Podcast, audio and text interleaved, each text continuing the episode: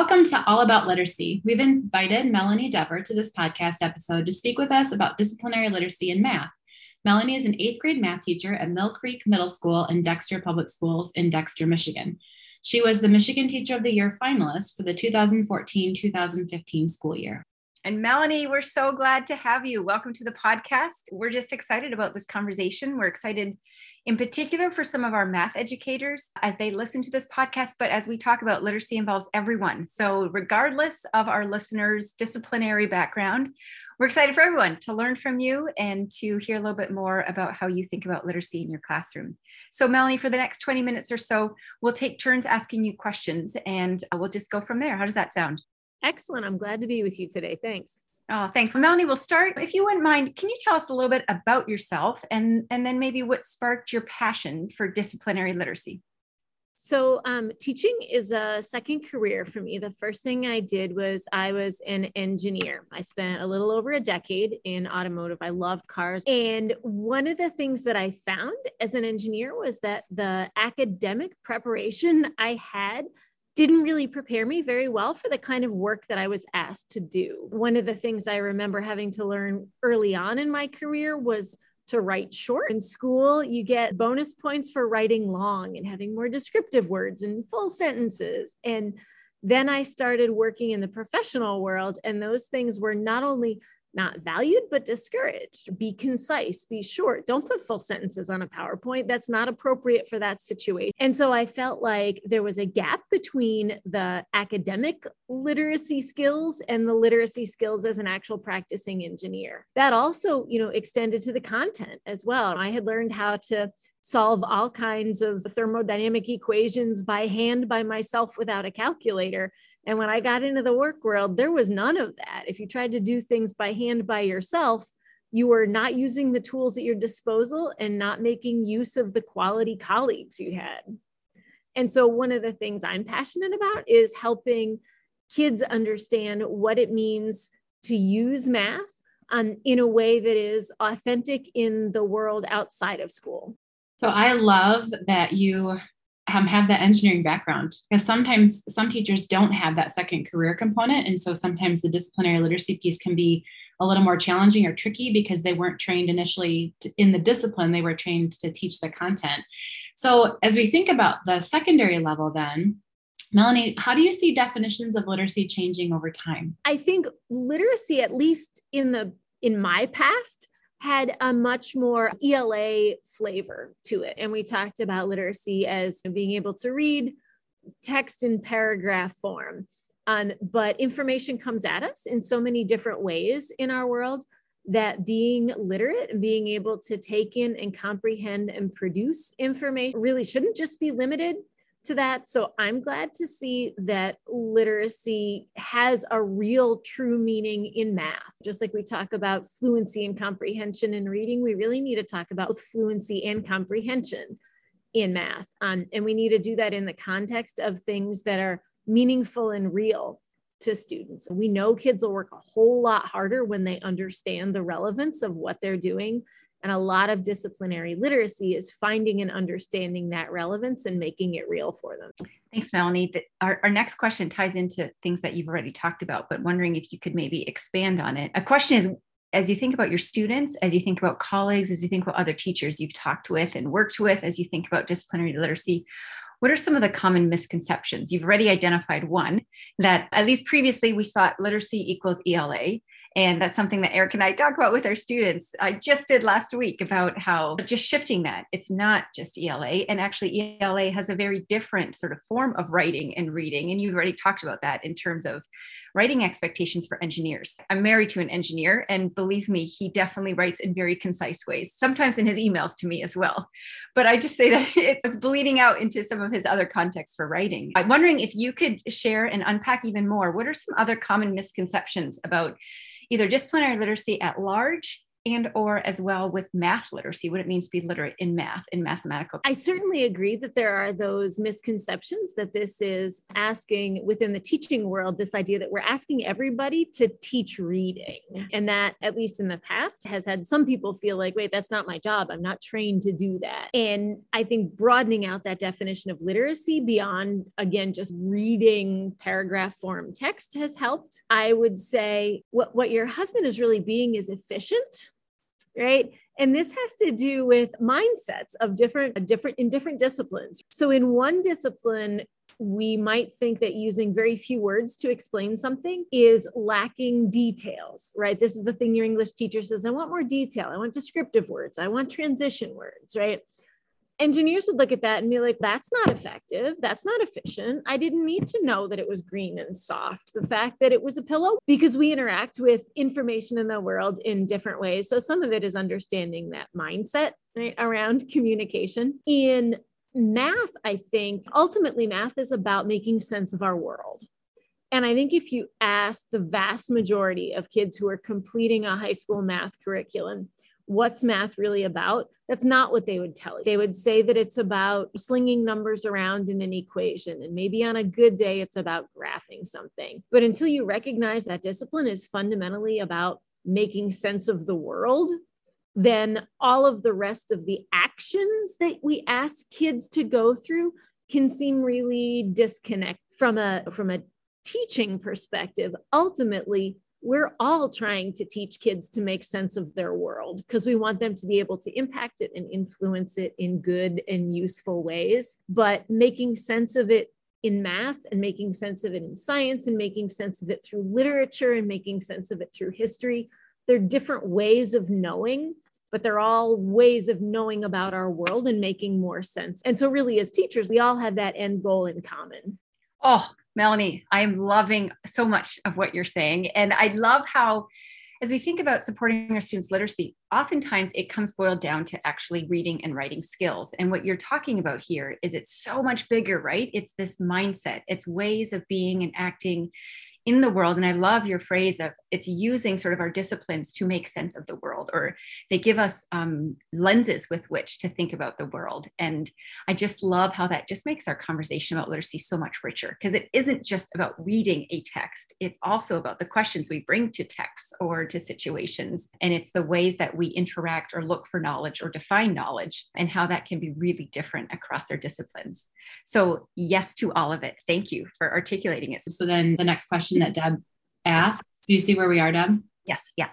All right. Thanks so much for that, Melanie. Given your experiences, can you share um, an example or two, or how you how you've integrated disciplinary literacy in your middle school um, math classroom? What does that look like? So it's great to have these big ideas and descriptions and understandings of dis- disciplinary literacy, but often our students are saying, "Okay, what does it look like mm-hmm. in a typical math class? So, a couple of examples to pull from recently in this year. One of the concepts that we hit pretty heavy in eighth grade math is about slope, right? And slope is really understanding how one thing changes compared to another.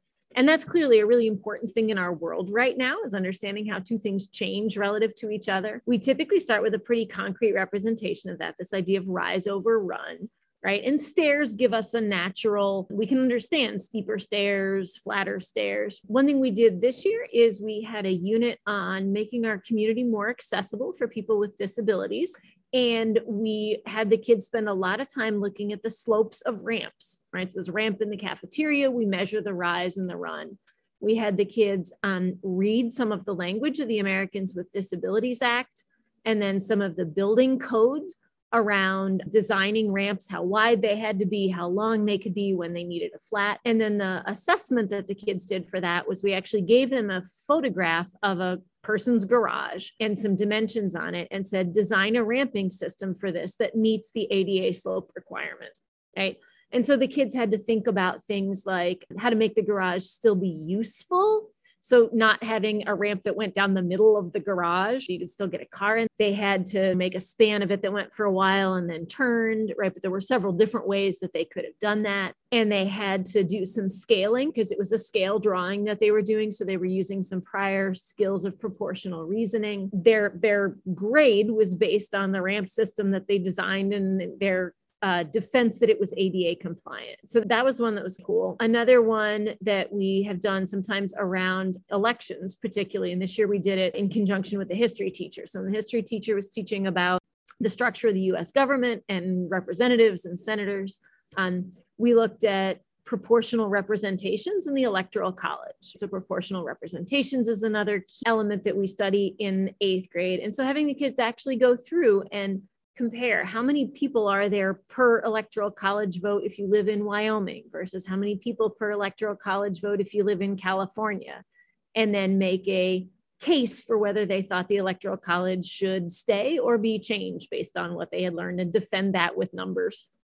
Those are really exciting examples. And I'd love to spend hours talking a little bit more about how students experience that, but we don't have the time for that. But Melanie, a, a follow up question oftentimes I will have math in service or pre service teachers say, I want to think big and I would love to do cool units like that, but I'm really constricted, restricted to my curriculum. I have to follow sort of these lesson plans, this given curriculum that I have. I don't have room or space to come up with these really cool units. Are there smaller ways that you might encourage or suggest for teachers to implement a disciplinary literacy approach in a math classroom if they're not able to do a ramping unit or a really cool thing with a history? There's a guy by the name of um, Dan. I'm gonna. I'm not sure if it's Meyer or Myers. It's M E Y E R, and I can't remember right now if there's an S on the end of it. Who has a great TED talk about math problems, and what he's basically talking about is taking textbook problems. So if you have to teach from a text textbook, taking one of the word problems in it. And he actually advocates stripping away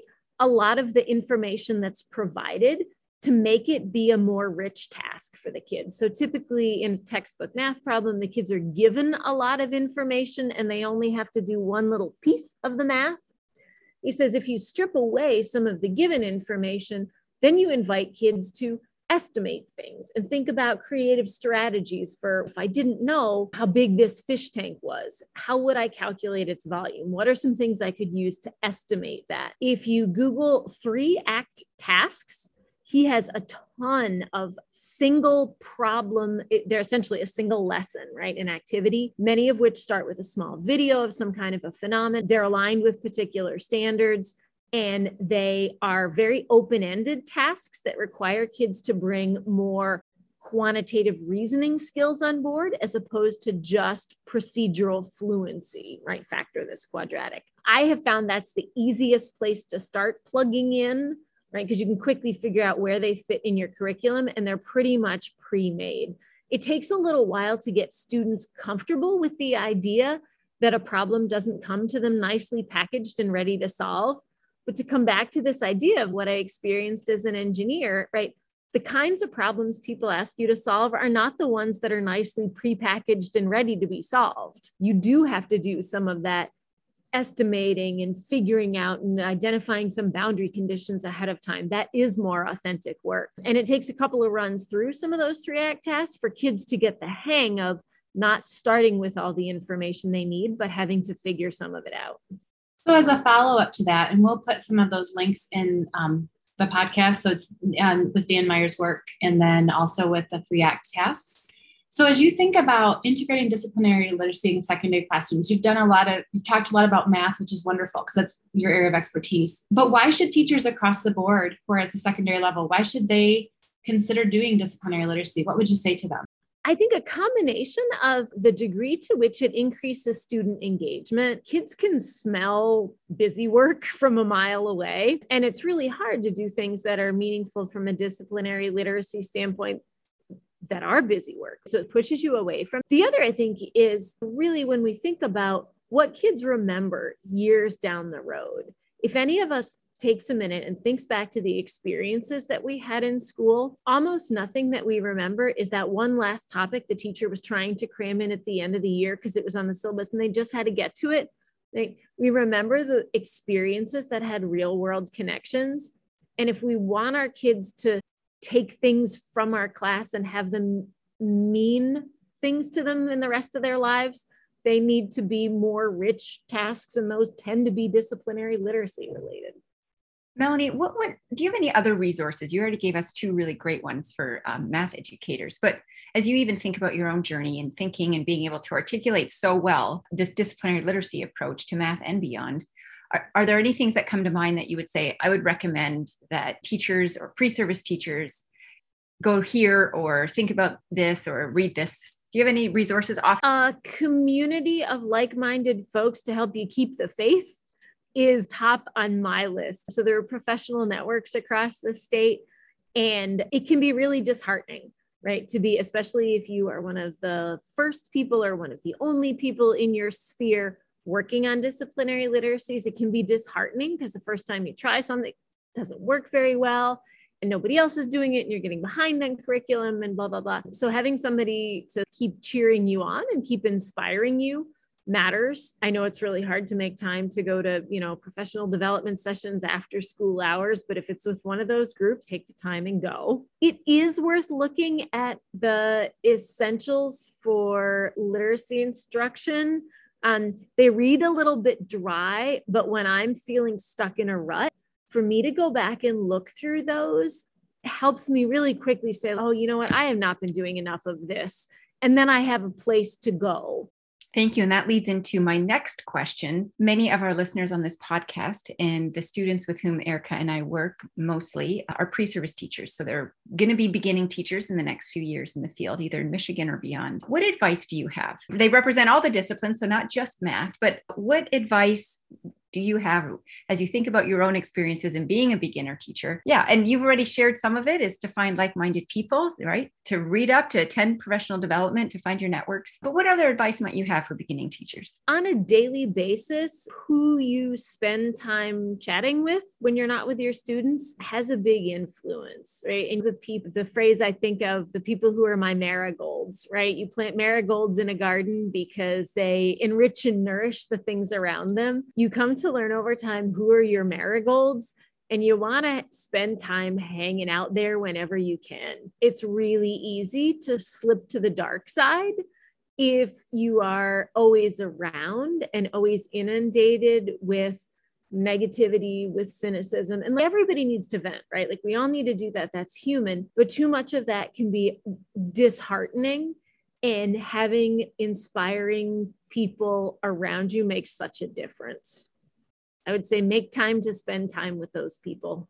Excuse me. You can't see on the podcast. We are, Deb and I are both nodding our heads. I think that's true. So you have to find your marigolds. And that's true professionally and personally, right? It's not just about the people who will lift you up and hold you well and cheer you on um, and listen to you because we are also in a pandemic and teaching is hard. It was hard before, but it is a lot in this crazy pandemic. And so, yes, we definitely want people to find the marigolds for sure. So we Deb and I have a tradition at the end of each podcast episode to ask our guests a fun question. This is one we did not send to you ahead of time. So you can't prepare. So off the top, what is an out of school literacy practice that you enjoy spending time doing? And we often talk with our students about in school literacy practices, things that they learn to do in school, but then out of school literacy practices, things like hobbies or sports or cultural or religious or ethnic group activities. When you're not doing school stuff, what can your students or your family or friends find you doing? Okay, so this is going to highlight like the level of geeky that I am. And I wear that with pride and I'm all over that. I love making spreadsheets. And I really, at the beginning of this year, I learned we had COVID, we had contact tracing, and we wanted kids to be able to move seats, but we had to have seating charts. And I learned how to make QR codes to print on stickers that link to a Google form so that every day kids could come into class and they could scan in whichever seat they were at and we would have a record of that without having to have done anything and that was just really satisfying to me I don't do it all the time. Like I also read total fluff novels, right? Like vampire romance is high on my list, but spreadsheets are very gratifying to me. That is great. I actually think my husband would join that club as well. He loves spreadsheets and thinking there's a literacy involved in understanding how they work, how you can maximize the most efficient outcome of it. And so you wear that with pride, Melanie. I think that is fantastic. my husband was so excited when I showed him I had learned how to make the cells change in gradient colors based on their contents. That was like the happiest night of our week. Melanie, thank you so much for joining us for today's episode. And for those of you listening in, uh, we hope you enjoyed it and had a few laughs as well. Thanks for joining us on the All About Literacy podcast. We encourage you to follow our podcast on your favorite podcast app so you don't miss any upcoming episodes. So, friends, we are Deb Van Duinen and Erica Hamilton, and we wish you beautiful adventures ahead as we all keep learning all about literacy.